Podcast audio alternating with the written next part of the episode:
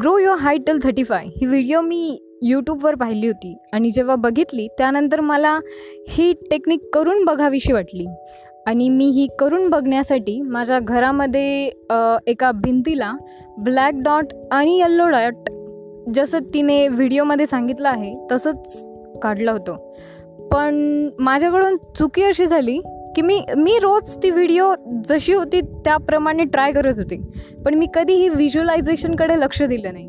आणि मग नंतर जेव्हा कळालं की नाही यार ही माझ्यासाठी वर्कच होत नाही आहे त्याच्यानंतर मी ती टेक्निक करणं सोडून दिलं.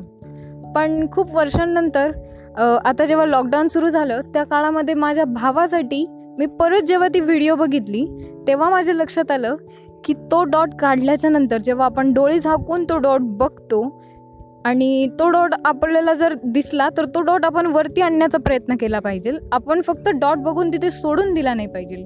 किंवा डॉट दिसतो हेच मला माहिती नव्हतं. मी करत कसे होते? मी जेव्हा पहिल्यांदा करत होते तेव्हा मी अशी करत होते की मी त्या डॉटकडे बघायचे.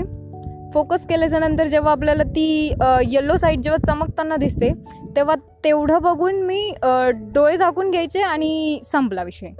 याच्यानंतर त्या डॉटकडे कॉन्सन्ट्रेशन करायचं असतं. किंवा मग तो डॉट आपलं आपला जर तो खाली पडत असेल तर तो आपल्याला वरती आपल्या थर्ड आय चक्रापर्यंत न्यायचा आहे.